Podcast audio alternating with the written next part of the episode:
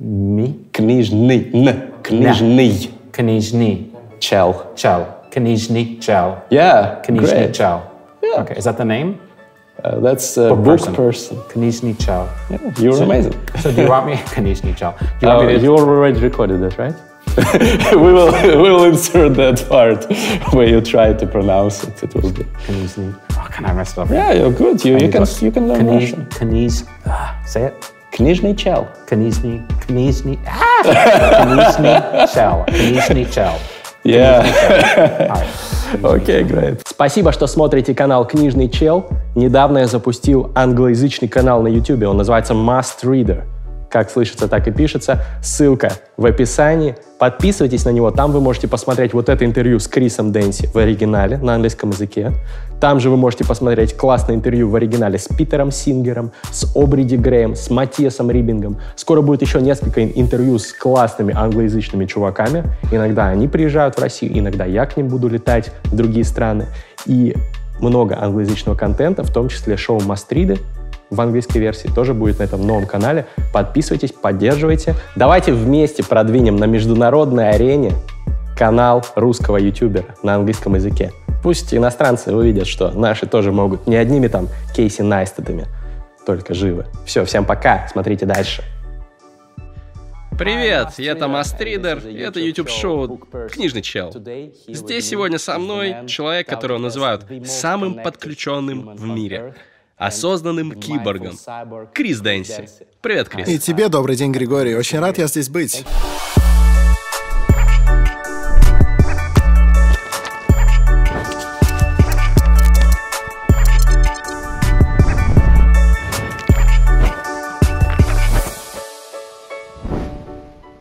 Спасибо, что прилетел. Многие наши зрители сейчас недоумевают. Что же такое значит? Что за такой самый подключенный человек? Расскажи нам. Но это достаточно странно. Если вернуться на 10 или, может, 12 лет назад, 2008 год, мне только исполнилось 40, и всю свою жизнь я сидел за компьютером, как и большинство из нас, мобильные телефоны, ноутбуки, ПК, и в тот момент я задался вопросом, а почему компьютер знает обо мне больше, чем я сам? С него ведь можно собрать кучу информации, взять ту же историю браузера, там есть все. Я понял, что хочу собирать информацию о своей жизни так же, как компьютер, удалять порно, удалять вредную пищу. Все, что можно найти в истории браузера, только связанное со мной. И постепенно я начал копить информацию. Каждый раз, когда я касался какого-либо девайса, запись об этом заносилась в специальное онлайн-хранилище.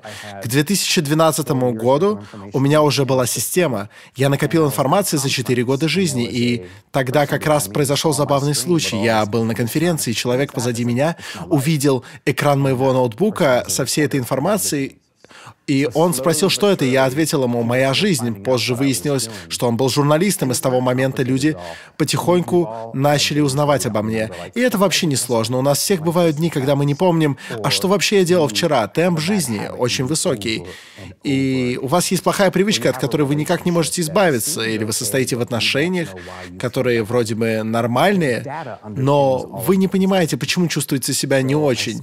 В основе всех этих вещей лежат данные, поэтому последние 10 лет я сохраняю абсолютно все, что делаю. Потом эти данные выдаются мне, чтобы на первой стадии повысить мою продуктивность, второй стать более здоровым и, наконец, стать добрее. Можете привести примеры таких данных? Ну, конечно. Изначально я просто хотел повысить свою продуктивность. Часто, когда у нас есть какая-то работа за компьютером, мы легко отвлекаемся. И вот я для себя обнаружил, что если мне что-то нужно сделать, действительно, мне очень хорошо помогает сосредоточиться определенная музыка. И это должна быть музыка, которую я никогда раньше не слышал, иначе если я заслушаю знакомую мне музыку, мое сознание просто начнет блуждать. Отвлекаться. Ну да, это ужасно. А обнаружил я это потому, что в один день случайно выбрал не тот плейлист и отлично поработал. Я посмотрел на все свои данные, пос- попробовал разобраться. В этом прошло пара недель, и вот опять то же самое. Сидел, слушал как-то какую-то странную японскую музыку, и получилось очень продуктивно поработать. Так что я подумал, хм, а что-то в этом есть.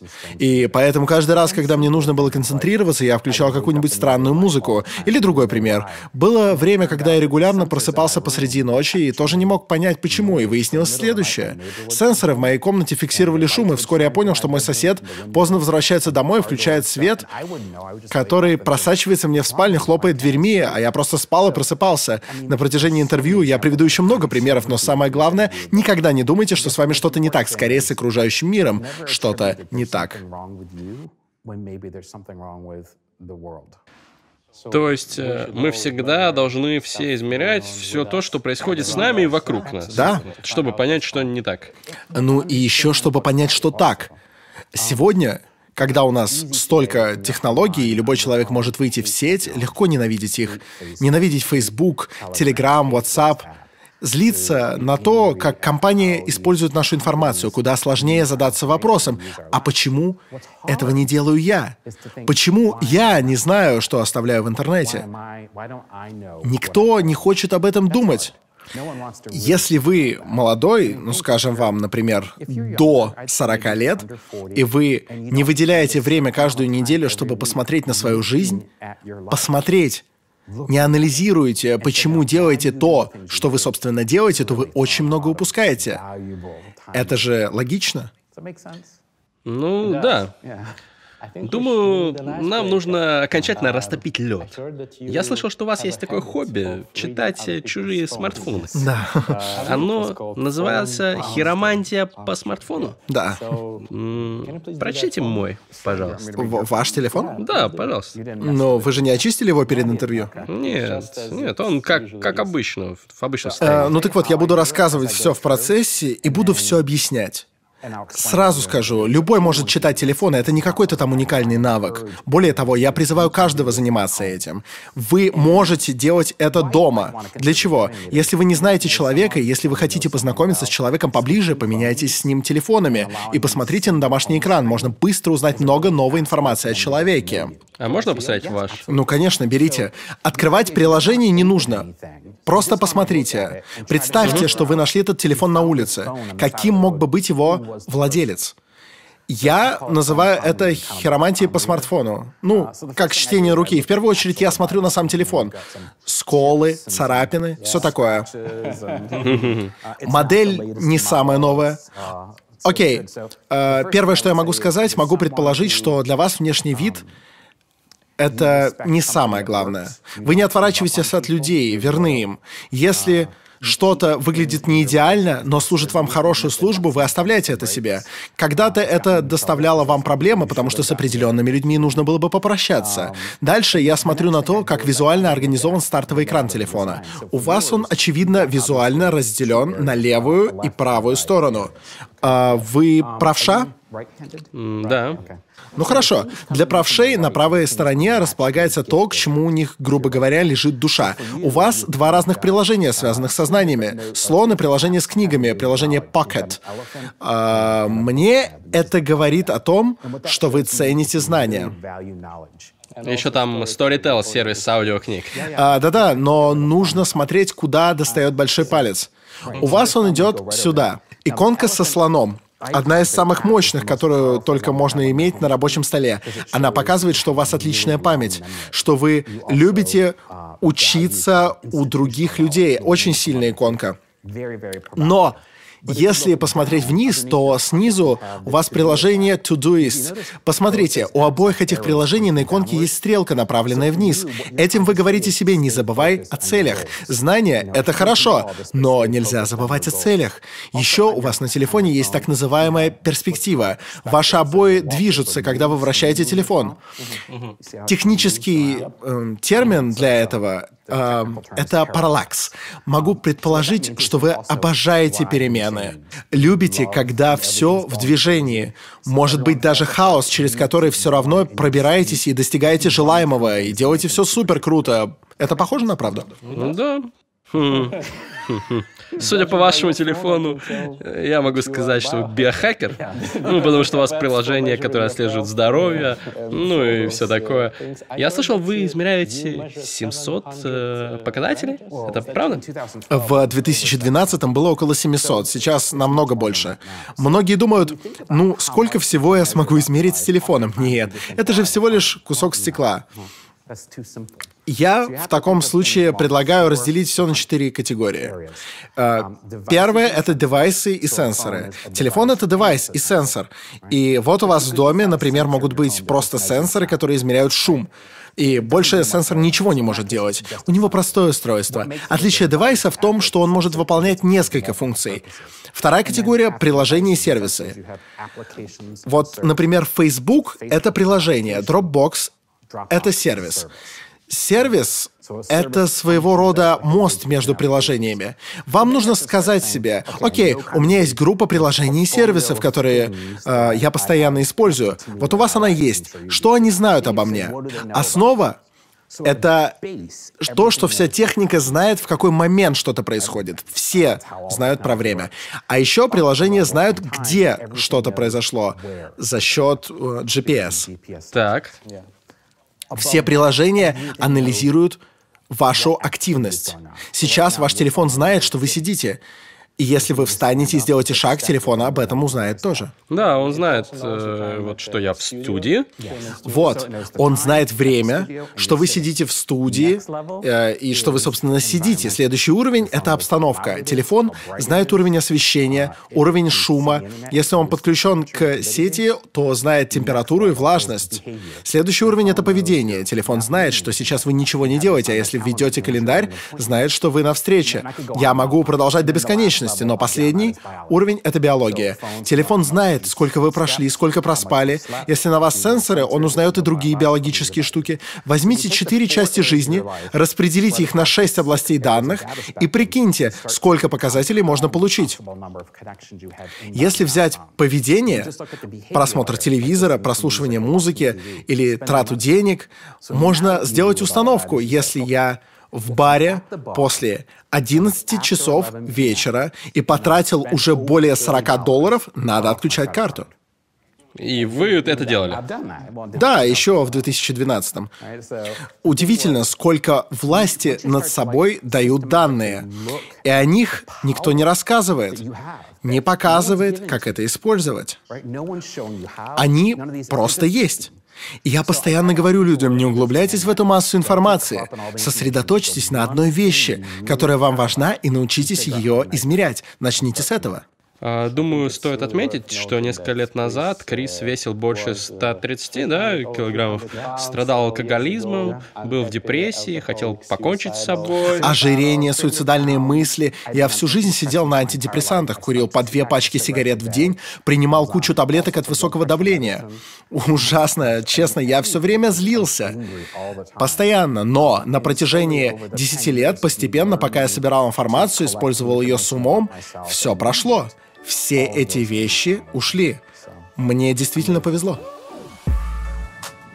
Любимая книга Криса Дэнси «Когда все рушится», которая была написана буддийской монахиней, есть в моем любимом сервисе аудиокниг по подписке Storytel. По ссылке в описании доступен бесплатный месяц подписки на Storytel. Всем советую попробовать, вам понравится. Еще на Storytel есть книга, например, Bad Blood, которую очень советовал Крис. Она есть на английском, заодно язык прокачаете. Книга про стартап Тиранос и его основательницу Элизабет Холмс, которая привлекла от инвесторов в Кремниевой долине несколько миллиардов долларов и благополучно их потратила на стартап, который на самом деле оказался мошенническим. Обещала революционные методы анализа крови. Но на самом деле там никакой технологии не было, всех обманула очень харизматичная персона. Что еще про будущее можно почитать? Из того, что не назвал Крис Дэнси, но назову я, это, конечно же, Homo Deus Юваля Ноя Харари, известного израильского профессора. Эта книга есть и на русском, и на английском на Storytel. Можете послушать. А если вы не читали или не слушали первую книгу Юваля Ноя Харари, «Сапиенс», то очень советую ее в первую очередь. С нее можете начать. Одна из самых влиятельных книг современности. Ну и напоследок о будущем советую книгу Питера Тиля «От нуля к единице» «Zero to One». Абсолютный мастрит, про него выйдет отдельный ролик в шоу Мастриды. Все это есть на Storytel. Storytel, книжный чел, check it out. Отлично. Крис, вас называют не только самым подключенным человеком, но еще и осознанным киборгом. Что это значит? У вас есть чипы внедренные какие-то? Нет, по мне так это признак лени. Очень много людей спрашивают меня о чипах, о моем теле. У вас их нет. Нет, у меня их нет. И причина на самом деле простая. Технологии могут сделать жизнь либо простой, либо хорошей. Если вы используете технологии «Жизнь проста», например, заказываете такси, говорите «подай такси», и такси приезжает, или «доставьте мне обед», и обед доставляют просто же, но нехорошо. А, ну, не обязательно. Нет. В таком случае вы привыкаете только просить, привыкаете, что вещи будут просто появляться. Выражение «осознанный киборг» появилось спустя пять лет после начала измерений. Я был в дикой депрессии, очень худой, постоянно ходил в зал, много зарабатывал, все было идеально. Но я все равно был несчастлив. Потому что не уделял внимания самой главной вещи — душевной гармонии. А душевная гармония для меня была в использовании технологии, чтобы связываться с другими людьми, даже если они мне не нравятся. Неприятно это признавать, но люди делают нас лучше. И осознанный киборг — это про умение переносить дискомфорт в любой ситуации. Если разобрать сам термин, осознанный э, — это терпеливый, последовательный.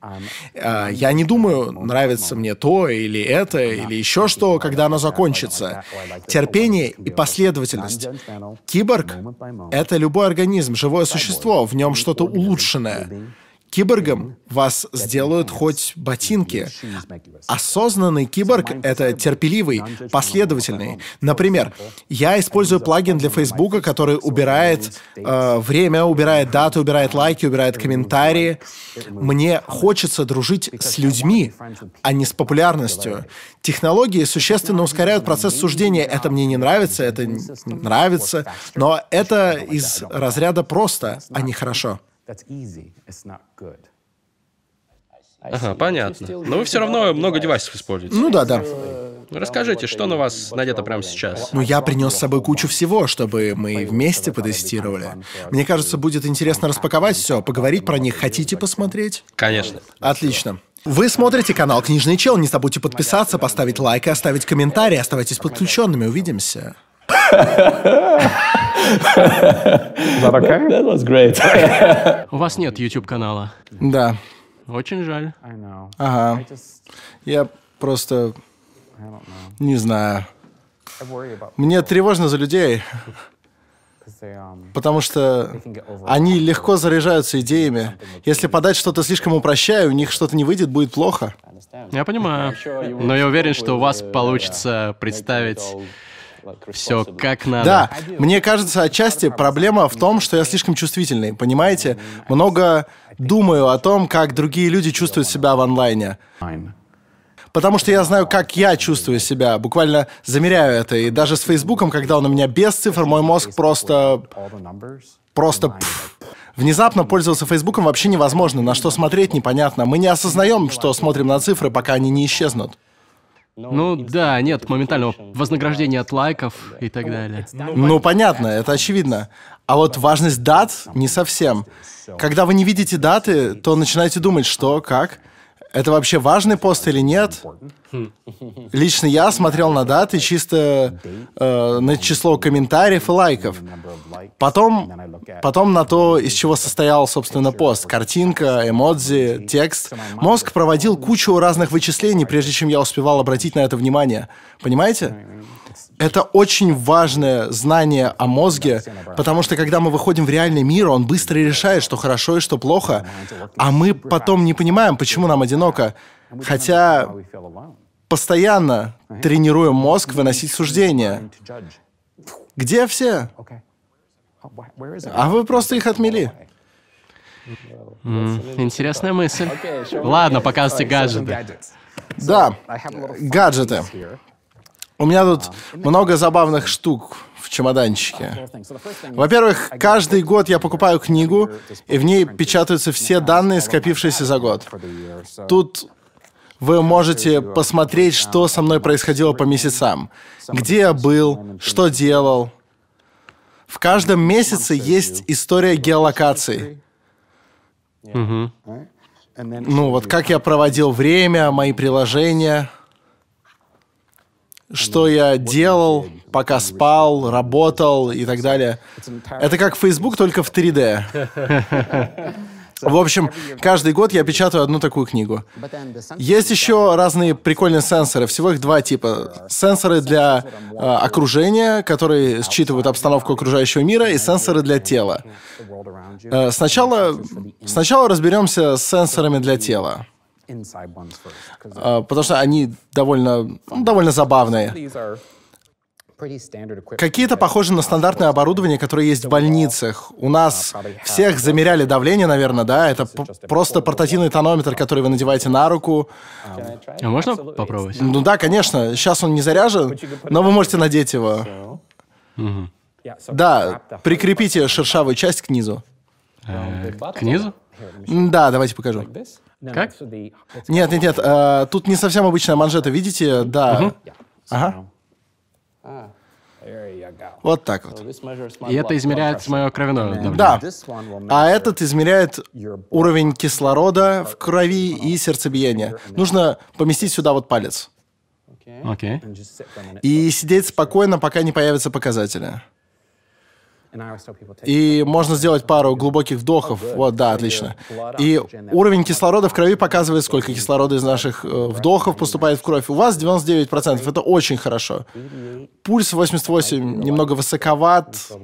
М, я всегда нервничаю во время интервью. Да серьезно? Ну, это вообще незаметно. Да, спасибо. Ну, просто вот так. Я всегда... Я уже за сотню интервью провел. Да? И всегда нервничаете, да? Да, всегда нервничаю. Это нормально. А вот эта штука э, измеряет температуру у вашей головы. Носить ее довольно сложно. Э, Мне нажать кнопку? Нет, сейчас все равно не получится замерить. А вот этот вот сенсор проводит ЭКГ. Если хотите узнать, как работает ваше сердце, мы можем запустить приложение. И когда вы наденете сенсор, вам нужно будет положить его под телефон и пальцы под сенсор вот так. Давайте снимем тонометр. И еще раз, все, что нужно сделать, это положить два пальца сюда, и через секунду запустится ЭКГ. Окей.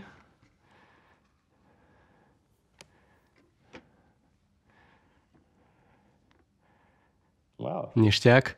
Да, и э, лучше сидеть неподвижно, тогда результаты точнее будут. Окей.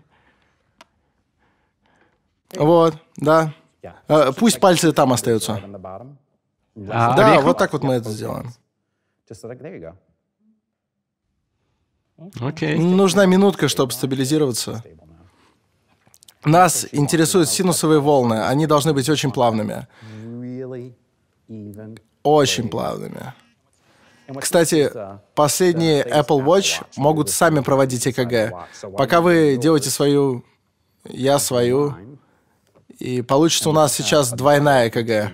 А потом... Потом, потом я отправлю результаты для заключения. А еще можно сделать скриншот и отправить э, селфи сердца. Селфи сердца? Ну да, да. И вы делаете это каждый день? Ага. Как часто? Ну, раз утром, раз вечером, в зависимости от дня. Если я в дороге, это немного сложнее. И вот эти очень классные. Больше поразвлекаться, я бы сказал. Этот вот прикрепляется к ремню по талии и измеряет дыхание. Когда вы вдыхаете и выдыхаете.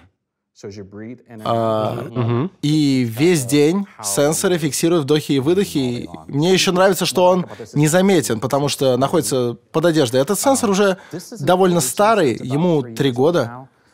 Очень, очень интересная штука. Он особенный, отличается от других сенсоров. Мышцы сокращаются благодаря электрическим импульсам, которые мозг посылает всему телу. Мозг скажет, палец шевелись, и он пошевелится. И в эти мгновения происходит очень много всего. И когда вы надеваете сенсор на себя, он, по сути, измеряет движение. Просто измеряет. Зачем это? Зачем измерять движение? Давайте предположим, что вы работаете за компьютером, и вы не хотите печатать. Или не хотите использовать мышь. Можете просто указать пальцем и передвинуть окна, или если у вас умный дом и вы хотите изменить уровень громкости, можно подсоединить его к сенсору, сделать так и станет громче. Или если вы хотите выключить свет, выключите свет. Грубо говоря, он записывает поведение, соединяет импульсы с тем, что вы хотите сделать. И для всех они разные. То есть его можно запрограммировать на выполнение Да. определенных вещей, да? Именно, это очень необычный и забавный сенсор. Но это вот э, может снизить вашу активность. Ну, есть такое, да. Если вы не двигаетесь, просто пальцем машете. Но это легко компенсировать. Этот сенсор тоже старый, он работал как камера, я просто надевал его на одежду, и он делал снимки каждые пару минут. Особенно он пригождался там, где нельзя было проносить с собой камеры. Люди-то вокруг не знали, что сенсор делает Я слышал, снимки. Стивен Вольфрам делает похожие штуки, да? Да. Он уже долго анализирует свою жизнь. Да. Интересный человек. Это вот, например, малютка называется захватчик. Вы носите его на запястье. И вообще многие из этих сенсоров считают, э, сейчас считаются устаревшими, потому что технологии очень быстро развиваются, и все, о чем мы говорили, могут делать часы. Apple Watch, да? Да-да-да. Какой серии? Самые последние, думаю, даже ЭКГ делают. Но это диктофон, он в некоторых местах запрещен. Его удобно использовать, когда вы не дома и слышите что-нибудь полезное. Можно просто стукнуть по нему дважды, и он запишет минуту речи на телефон. М, Он записывает все время, но не сохраняет, пока вы не... Это интересно. То есть, если что-то пропустили, может быть... Да, какое-то важное объявление или инструкции, просто стукните по нему и послушайте позже. А вот этот сенсор называется мыслитель. Он прикрепляется к колбу и измеряет ритмы головного мозга. Это помогает успокаиваться. Потому что когда вы начинаете думать слишком быстро, то слышите, как волны разбиваются о берег, а когда успокаиваетесь, становится очень тихо, слышно пение птиц. Вы вставляете себе что-то в уши? Да, там есть маленькие динамики в самом устройстве. Попробуйте надеть. А вот так? Да, нет, нет, сейчас, сейчас я покажу. Вот эту часть на лоб, а, а вот эти вот штуки за уши. Вот, вот сюда, да? Видите, да? И сожмите их посильнее. Окей, хорошо. И тогда он начнет записывать ритмы. Будет у вас селфи мозга. А, мне сжать в районе лба. Да, э, собственно, сожмите. Нужно, чтобы он плотно сидел. Возьмите за заднюю часть, ага. И они зажгутся, как процесс пойдет. Хорошо. Мне кажется, за ушами все еще неплотно. Да. Две-три спереди и две сзади все еще болтаются. О! Вот, вот, вот, вот, все. И не двигайтесь. Он показывает бета-волны, дельта-волны, альфа-волны, гамма-волны и тета-волны. Не двигайтесь. Мы сделаем сейчас селфи мозга.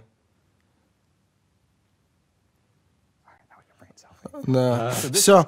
Это все сырые данные. Приложение подаст звуки птиц или волн в динамике. Здорово, да? Клево. Да.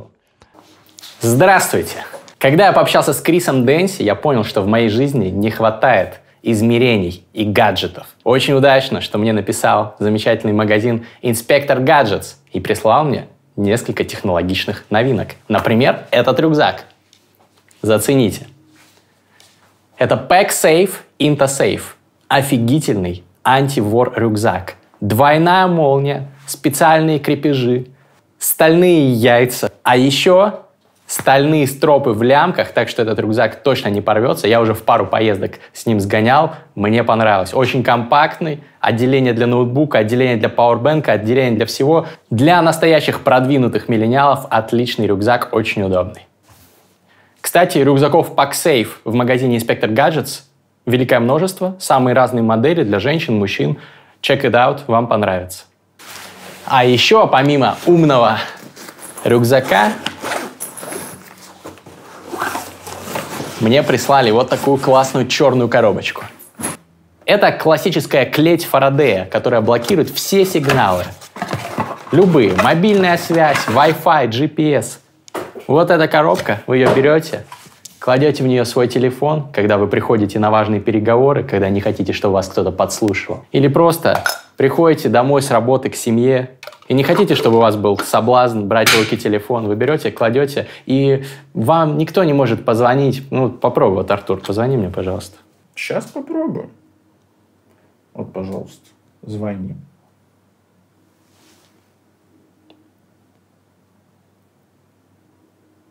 Что-то не дозванивается, да? Как будто бы недоступен я, да? Странно. Странно? Очень странно. Очень странно. Вот видите, вы приходите домой к любимой жене с ребенком, и хочется вам постоянно потеребить в руках этот гребаный мобильный телефон. Они же эти штуки специально супер аддиктивно так сделаны, что хочется их взять в руки. Даже если вы, например, звук выключили, все равно иногда вот нет-нет, а рука и тянется. Эта штука замечательная. Помогает избежать пагубного соблазна. А еще, если вы находитесь на переговорах, и вы помните, что говорил Эдвард Сноуден, что всегда следят за нами по нашему телефону, даже когда вы в авиарежиме, Wi-Fi, например, сигнал всегда работает. Если вы хотите избежать любых неприятностей, вот если бы Дерипаска заставил Настю Рыбку положить свой телефон в эту коробочку, то не было бы у него проблем. Поэтому очень советую. В общем, всем рекомендую эти замечательные девайсы и сегодняшнего спонсора Инспектор Гаджетс. Отличный интернет-магазин, который дал всем подписчикам этого канала скидку по промокоду. Смотрите на экран, тут вся информация. Ссылка в описании, переходите, покупайте гаджеты, будьте такими же подключенными, как Крис Дэнси. Где ваши Google Glass, кстати? Я, у меня они еще есть, но я их не ношу. Они у меня дома, но они все еще работают и могут делать примитивные штуки, типа фотографий. Мне нравилось, что они были как диктофон, очень простые в использовании. Чтобы сделать снимок, надо просто мигнуть. Можно ходить вокруг красивых людей, понимаете, да. Снимать, хотя со стороны вы просто улыбаетесь, флиртуете. Мне кажется, в будущем такие очки будут очень распространены. Камеры постоянно улучшаются. Еще у Google Glass есть такая классная вещь, хотя это покажется странным, если у вас их не было. А, сейчас я думаю, что надо было бы их, наверное, с собой принести. В стекло встроены невидимые линзы, и когда вы смотрите на экран, вам показывают все, что происходит прямо сейчас. Как обычные очки. А если свайпнуть в сторону, вам покажут прошлое, типа фотографии или смс -ок. Можно пролистать свой день, но еще круче, что если сделать свайп в другую сторону, вам покажут будущее. Погода в ближайший час, сколько проработает батарея. За это Google Glass мне нравились. Мы редко рассматриваем технологии как машину времени. И зря. Это глупости, я, наверное, говорю. Нет, нет. Технология — это же почти что магия. Кто-то так сказал, да? Да, это правда. Я целые классы провожу по магии и технологиям. Я, я подключенный измеритель, биохакер, осознанный киборг, но помимо этого практикующий техноязычник, колдую и заклинаю вот уже как два года. Техноязычник? Надо Да, это вам не хухры-мухры, нас много. У вас вот было такое, например, что вы пишете кому-нибудь сообщение, и когда нажимаете кнопку «Отправить», что-то чувствуете? Ну да, бывает. Так вот это магия в 2D. Часто в ней присутствуют сигилы, когда люди выражают какие-то чувства в символах. Я сам создаю сигилы, передаю свои желания отправляю их людям. Это просто эмодзи, они думают, ну, забавно и все. А когда вот я сисадмином работал, и мне нужно было поменять пароль, я менял его на какую-нибудь магическую фразу. Это просто весело. И мне кажется, частенько мы верим, что в устройствах есть какая-то сила. Технологии мне прямо открыли все эти эзотерические практики, мистический мир. Мне нравится объединять их, как чтение вашего телефона. Это магия. Чтение, понятно. Это очень своеобразно. Да, очень. Но лучше, чем беспокоиться о том, кто использует ваши данные. Давайте поговорим об этом.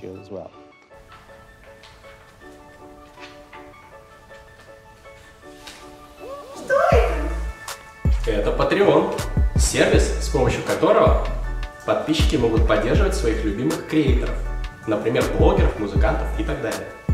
Задонатив определенную сумму денег раз в месяц, вы получаете классные бонусы. Например, от 3 долларов в месяц вы получаете членство в закрытом телеграм-чате мастридеров, где сидят около 100 человек, классное сообщество, ребята со всего мира, Москва, Лондон, Киев, Сан-Франциско. Обсуждаем классные мастриды, делимся какими-то лайфхаками по биохакингу, рациональности и так далее. От 5 долларов в месяц вы получаете свое имя в титрах всех моих ютубовских проектов. От 10 долларов в месяц вы получаете доступ к эксклюзивному контенту на Патреоне. Это в том числе легендарные 420 подкастов, в том числе с Букером, с Форсайтом, со многими другими людьми еще будет. За 20 долларов в месяц вы получаете членство в книжном клубе Мастридер, ну то есть меня. Мы раз в месяц собираемся, обсуждаем классные книги. За 30 вы получаете классный мерч Фабума Гэнг нашей творческой тусовки. А за 50 вы сможете прийти на съемки и на записи моих подкастов и затусить вместе со мной и моей командой. Спасибо всем, кто поддерживает. Книжный чел. Я чувствую, что вы э, оптимистично относитесь к технологиям, в отличие от многих людей. Они вот, например, считают, что нам всем скоро кранты от технологий. Facebook, Google, Amazon, они знают все про нас. Они смогут манипулировать нами, принимать за нас решения, даже э, принимать за нас решения, которые не наши, даже выбирать политиков, э, которых мы не хотим, покупать вещи, которые нам не нужны. Что вы э, ответите на это все? Знаете, я стараюсь занимать золотую середину. Очень легко из-за особенностей нашего мира и того, как мы воспринимаем вещи, будь то ТВ, телефон или часы, стать категоричным. Либо хорошо, либо плохо.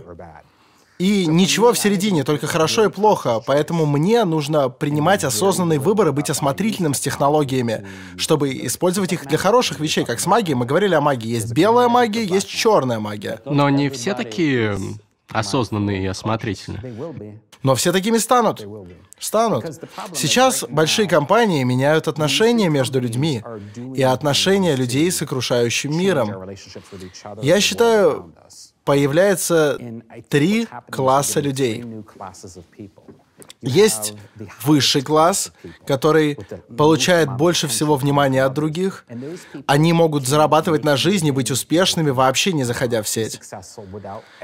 Это, собственно, высший класс. Вторые после них — это люди, которые были в сети, стали очень популярны, но влипли во что-то и их забанили платформы. Поэтому Теперь их нигде нет. Угу. Верьте тому или нет, у них сейчас больше всего власти, потому что люди хотят видеть их, но не могут. И любое их сообщение вызывает огромный ажиотаж. Это как э, вот эти альтрайты, правые блогеры, которым прилетело недавно, да? Да. Они сейчас очень сильны. Если хотите стать суперпопулярным в будущем, последуйте их примеру сейчас. И третья по влиятельности группа на данный момент — это селебрити. Нам кажется, что все эти инфлюенсеры крутые, но по факту они цифровой рабочий класс. А можете привести примеры людей из первой группы? Люди, которые добились успеха вне сети, ну, ну, ну, думаю, я. У меня нет кучи подписчиков, много людей меня не знает, но я очень успешен, несмотря на то, что соцсети не следят за мной. Но вы заходите в сеть. Ну да, но... Вы собираете данные, вы очень даже онлайн. Я не выкладываю в сеть контента никакого. Ну, вот ну, ну тот же Джефф Безос.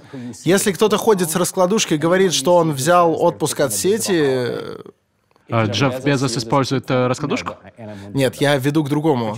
Но вы знаете, Джефф не постит твиты каждый день, не транслирует свою жизнь. Я к тому, что такой пролетариат цифровой пролетариат и люди, которые в него входят, это наиболее влиятельные люди именно вот в сети.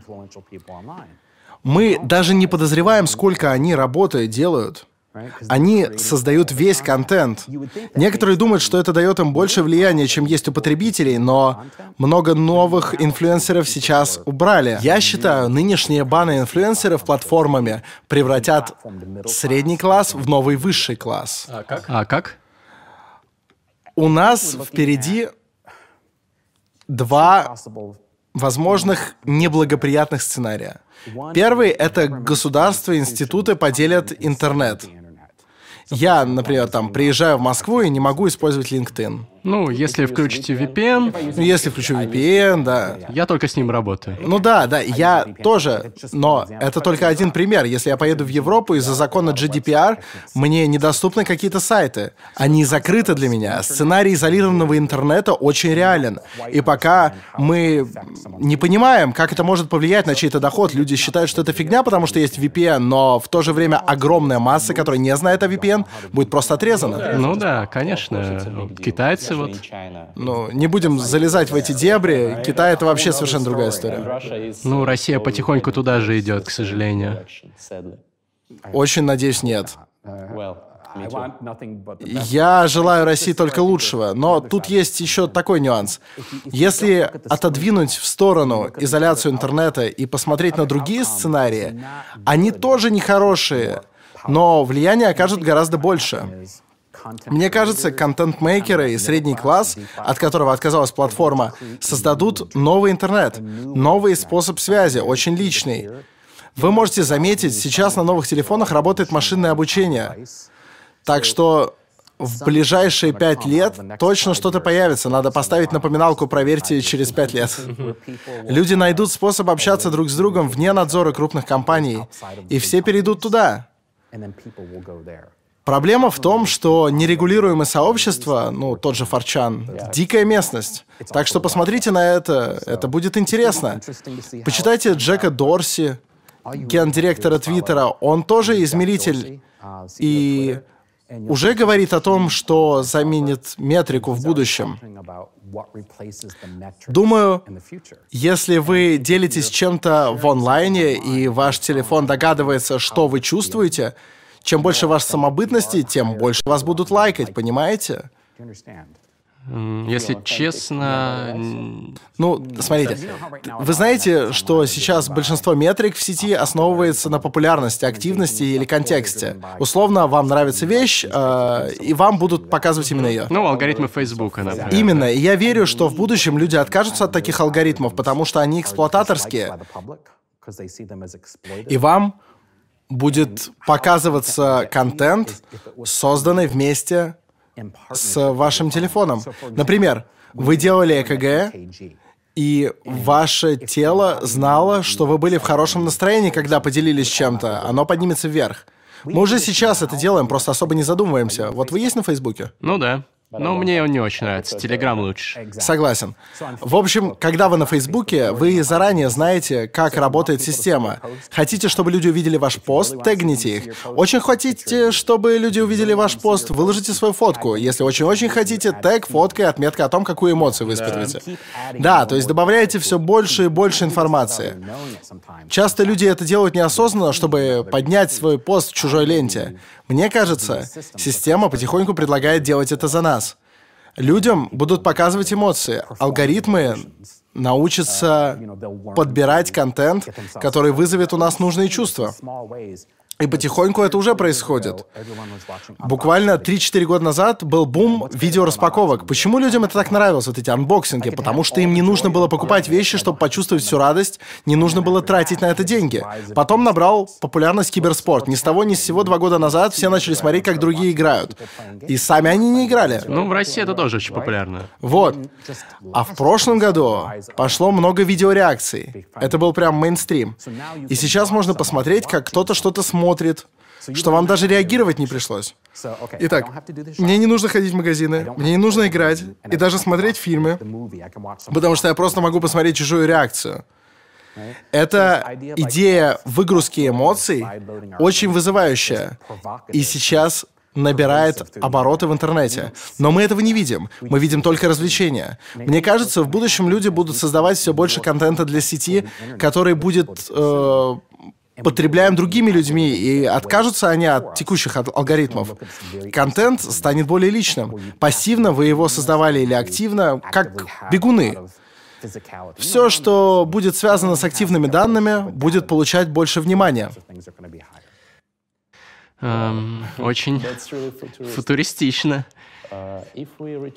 Возвращаясь к теме ваших э, измерений. Как говорится, quantified self. Движение. Многие скажут, что это перебор, то, что вы делаете. Слишком много. Что вы как фанатик какой-то, который отслеживает вообще абсолютно все, про, про все что угодно. Вы всем бы советовали следовать вашему примеру? Или вы признаете, что перегибаете немножко? Ну, сложно сказать. Я же перед камерой сижу. Нужно показывать все. Если бы мы были друзьями, вы бы, скорее всего, никогда не узнали. Если бы не нашли меня в интернете или еще что. Просто не узнали бы, понимаете? Ну, то есть я... Но вы все равно этим занимаетесь, вы измеряете все. Конечно, но вы не видите, как я сейчас замеряю звук, например. Вы же не видите это. А вы замеряете? Естественно. Вы замеряете децибелы? В этой комнате, да. Собственно, это на- нормально, это как обычно, это часть ПО. Но вы задаете неправильный вопрос. Должны ли это делать все? Нет. Все нет. Для большинства это слишком. Но в то же время у нас эпидемия беззаботности по отношению к своему благополучию. Или люди выборочно о чем-то думают. Например, э, просыпаются одним утром и говорят себе, я живу в бедности, надо найти новую работу. Или я толстый, надо сбросить вес. Или, там, не знаю, я одинок, надо найти себе девушку. Вместо того, чтобы сказать, я не знаю, кто я, но я, блин, хочу понять. Я считаю это крайне важно. И в истории еще не было периода с таким количеством возможностей познать, собственно, себя. А с чего начать? Я всегда делюсь с людьми своей любимой фразой, которую произнес математик Ричард Хэппи. Он сказал, мы не можем измерить то, что нам важно, поэтому нам важно то, что можно измерить. И это, на удивление, просто. Я не знаю, что мне важно, поэтому смотрю на то, что можно измерить. Беспокоюсь о том, что вижу, но никак не разберусь в себе. Поэтому прежде всего людям нужно понять, что им важно. Если вы хотите быть рядом с друзьями, постройте всю свою деятельность вокруг этого. Если вы хотите быть физически активным, стройте вокруг активности. Но это не должно занимать все ваше время. Многие люди, которые привели себя в форму, прошли период, когда они были настолько в форме, что лишились друзей. Если все, что вы делаете, это ходите в зал и правильно питаетесь, у вас никого не будет. Друзья не ходят в зал, питаются как хотят, но нереально это. Вы будете одиноки, и, черт подери, вы привлекательны, но одиноки. И тут ничего не поделаешь. Нам нужно об этом помнить. И, в общем, я всегда предлагаю людям сначала определиться с ценностями. Не заниматься всем сразу, и еще до того, как вы подумаете, что вас не устраивает, избавьтесь от перфекционизма. Цифры никогда не будут совпадать. Если считать шаги тут, считать шаги здесь, измерять сон там, сям, иногда данные будут отличаться, и это нормально. Но некоторые люди, измерители или биохакеры, часто страдают перфекционизмом. Говорят, да, пошло оно все, ничего не сходится. И если вы из того типа людей, которые не будут бегать, пока часы полностью не зарядятся, вы упускаете суть. Я постоянно вижу, как кто-то не ходит в зал, потому что у него не работают сенсоры. Вы ходите в зал для мышц, не для цифр. Понимаете? И вот это, вот это проблема. Поэтому повторюсь, думайте не о том, что можно измерить, а о том, что важно. Не стремитесь быть идеальными. И последнее. Забывать о том, что нечто нормально, это тоже, это тоже важно. Некоторые люди, когда начинают проводить измерения, становятся одержимы цифрами. Выплаты по кредитам, банковские счета, количество друзей, съеденные калории. Какое-то время это, конечно, нормально. Но стать зависимым от цифр и не заметить, это очень легко. Я прошел через все это. Я не рассказываю того, чего сам не делал, в чем не замешан. И когда вы выработаете спокойное отношение к этим вещам, найдите что-нибудь маленькое. Я всегда говорю людям, что самое интересное и простое, что можно отслеживать, это местоположение. И как это сделать? Просто скачайте приложение, которое будет отслеживать места, куда вы ходите. Очень удобно в конце недели посмотреть, сколько времени вы провели за рулем, или в метро, или в машине, сколько мест посетили. Простые вещи. Вот моя статистика. Я гулял 34 минуты, в 11 часов был в квартире, снятой через Airbnb, спал 10 часов, ел 56 минут. А если вернусь на месяц назад, то увижу определенные тенденции. В прошлом месяце большую часть времени я посвятил сфере жизни, которую я называю любовь и понимание. То есть я провожу время с теми, кому нужна поддержка или кто поддерживает меня. Очень легко крутиться в своем маленьком мирке с технологиями и проводить время с друзьями за какими-то вещами, которые вы даже не цените. Местоположение проще всего измерить поначалу. Есть куча приложений и для Android, и для iOS. И просто раз в неделю посмотрите на места, где вы были, вам все покажет. Подумайте об этом. И какие нужно сделать выводы? Ну, во-первых, не нужно слишком строго судить о себе. Недавно я был в Питтсбурге и разговаривал со студентами. Многие из них сейчас используют приложения типа Screen Time, которые показывают, сколько времени вы провели в телефоне. И стыдят друг друга за то, ну, типа, у, сколько у тебя времени в Снапчате. Это плохо. Никому не хочется сравнивать себя с другими. Может быть, вы далеко от дома, и Снапчат — это единственный способ связаться с друзьями. Стыдить за такое не нужно. Спокойно, если отслеживаете местоположение, не думайте об этом слишком часто, слишком много. Я понимаю, что хочется быстрых ответов, но самый лучший совет, который только можно получить, это от себя будущего, размышляющего о прошлом. Поэтому собирайте данные сейчас, даже если не знаете, что с ними делать. И через 6 месяцев, когда вы посмотрите на нее, то скажете, а, вот оно что.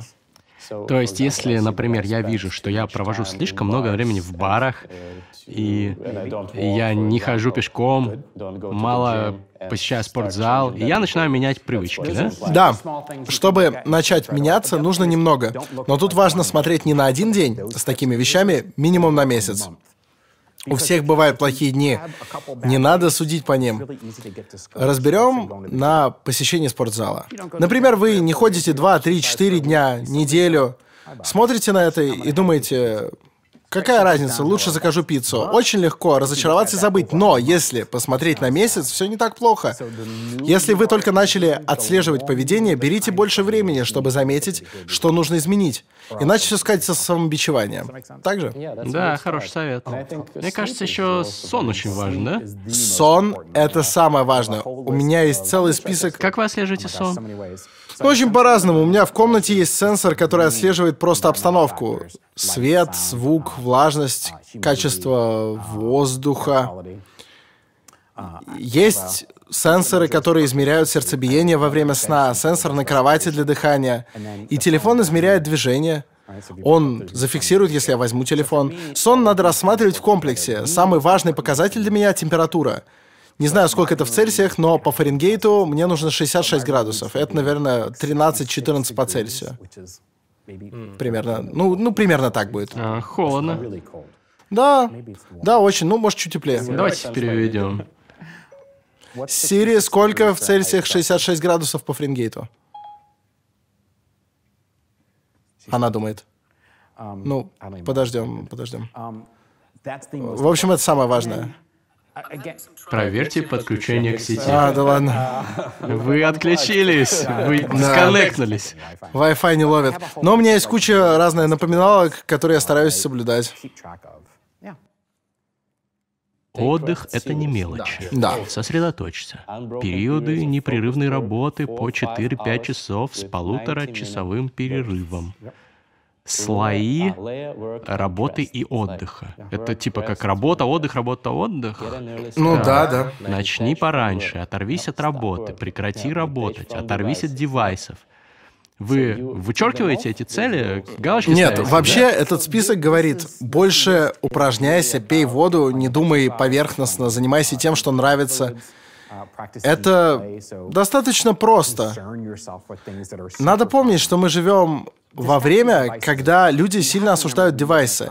Не нужно отключаться, если у вас построены здоровые отношения. Если вы лежите в кровати рядом с супругом и смотрите, например, там порно, пожалуй, вам стоит отключиться.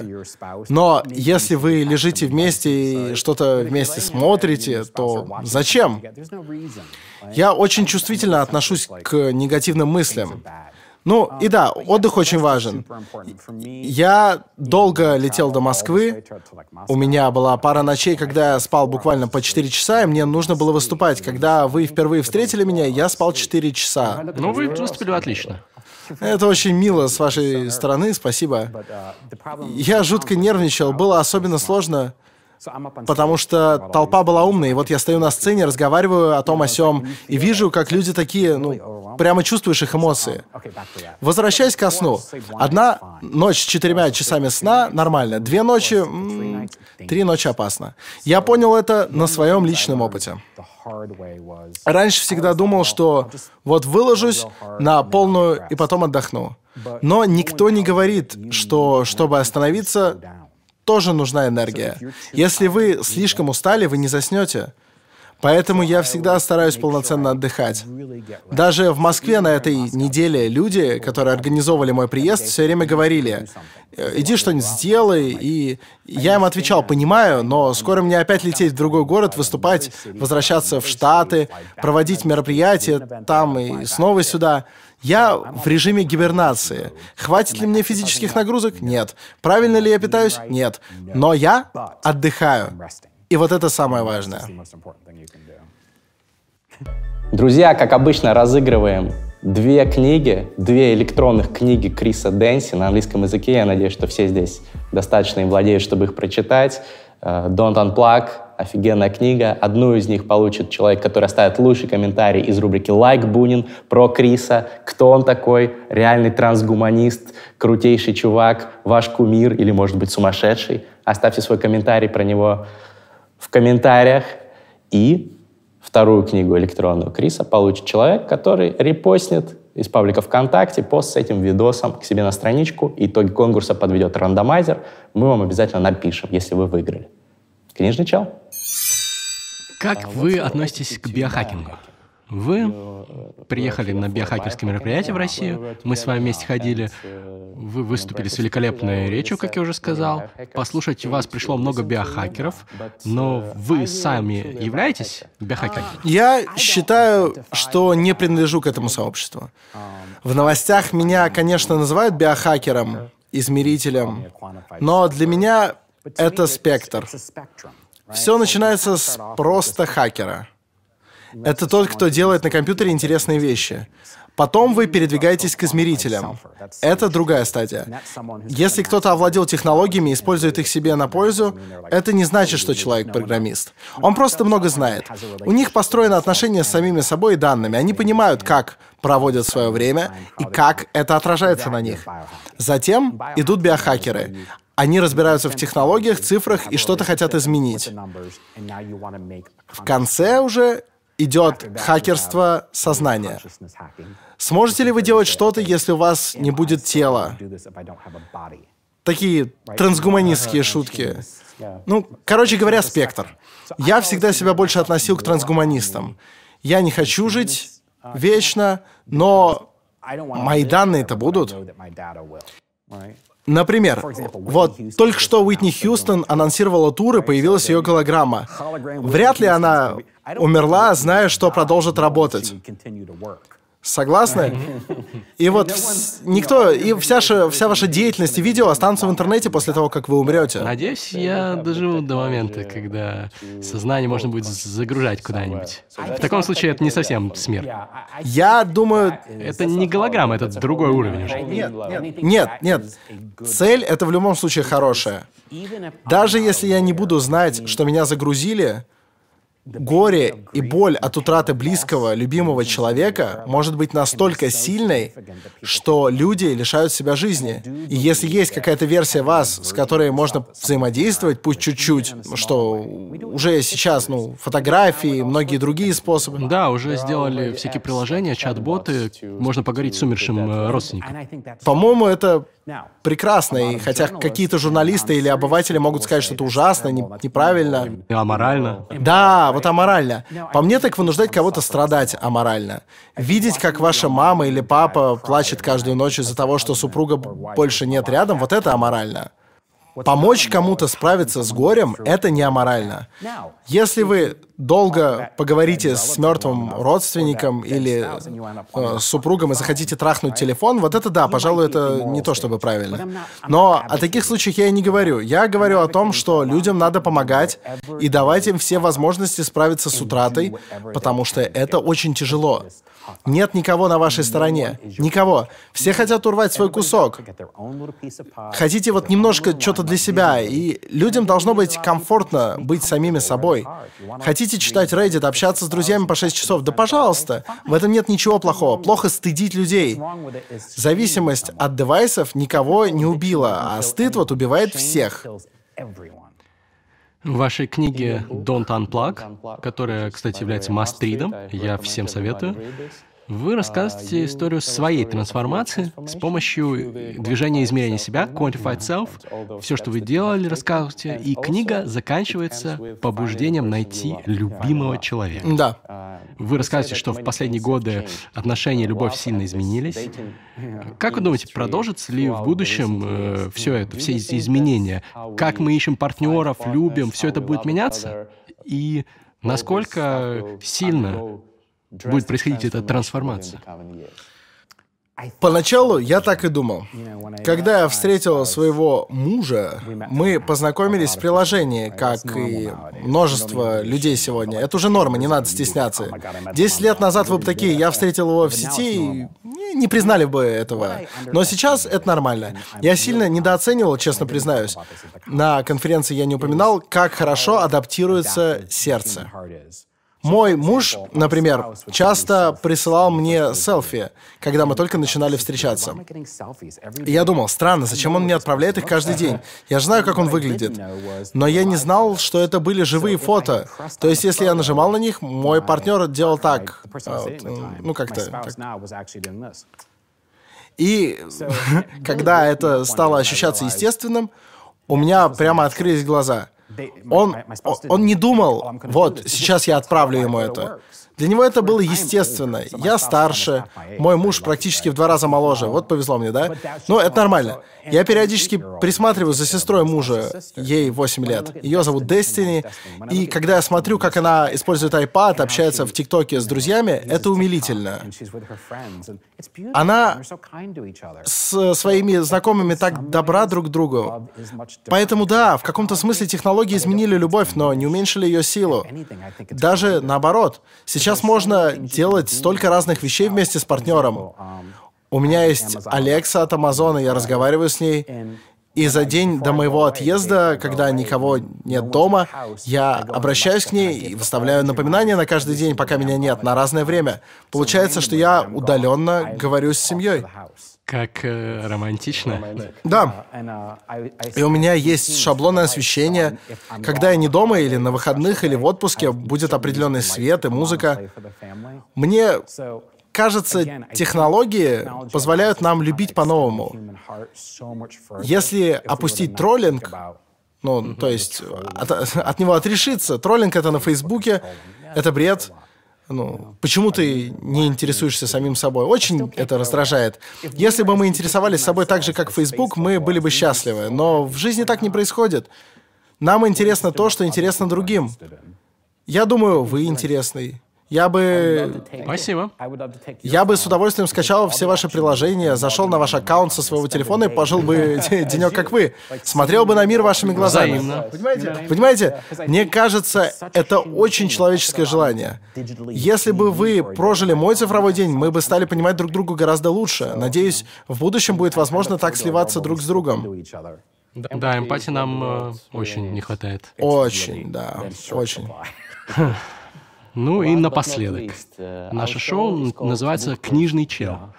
И я всегда прошу людей, с которыми беседую, поделиться любимыми книгами.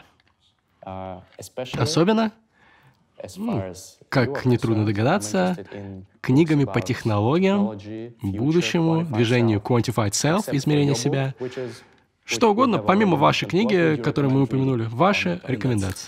Ой, сложно. Таких книг я уже давно не читал. Сегодня я читаю больше исторические книги. Может, я Список могу посмотреть. Конечно. У вас же должен быть список книг, которых вы прочли. Да, тут их столько. Я читаю по 2-3 книги в неделю. Не могу остановиться, обожаю читать. Сейчас читаю Drawing Down the Moon. Она про историю неоязычества в Америке. Недавно прочел книгу про историю Европы. Пытаюсь найти книгу по технологиям. Блин, так неловко, нечего даже вспомнить. О! Bad Blood. А, Bad Blood, да. Да, очень интересно. Читали? Нет, но планирую, в моем списке. Дико классно. Особенно если интересуетесь технологиями, Кремниевой долиной, обязательно прочтите. Да, я слышал про Тирана стартап, да? Да, супер книга. Но самая лучшая книга, которую я могу посоветовать, я прочел ее 10 лет назад и потом перечитывал, это «Когда все рушится». Очень просто. Когда все рушится? Ее написала буддистская монахиня. В книге просто рассказывается, что ваша жизнь ужасна и ничего никогда не наладится. Каждая глава посвящена тому, как привыкнуть к этому. И это просто, просто, просто сносит кабину нахер. Вы читаете книгу, говорите, да, фигово, а потом параллельно, ну ничего, фигово это хорошо. Я ненавижу все вокруг, да, черт. А потому что, понимаете, что история про вас. Когда все хорошо, вы ничего не делаете, не живете. Надо испытывать боль, боль надо испытывать, понимаете? Да, это была минутка мотивации. Меня зовут Мастридер. Спасибо вам за увлекательную беседу. Здесь со мной Крис Дэнси. Спасибо большое, что пришли. Это шоу «Книжный чел». Увидимся в следующий четверг. Пока-пока.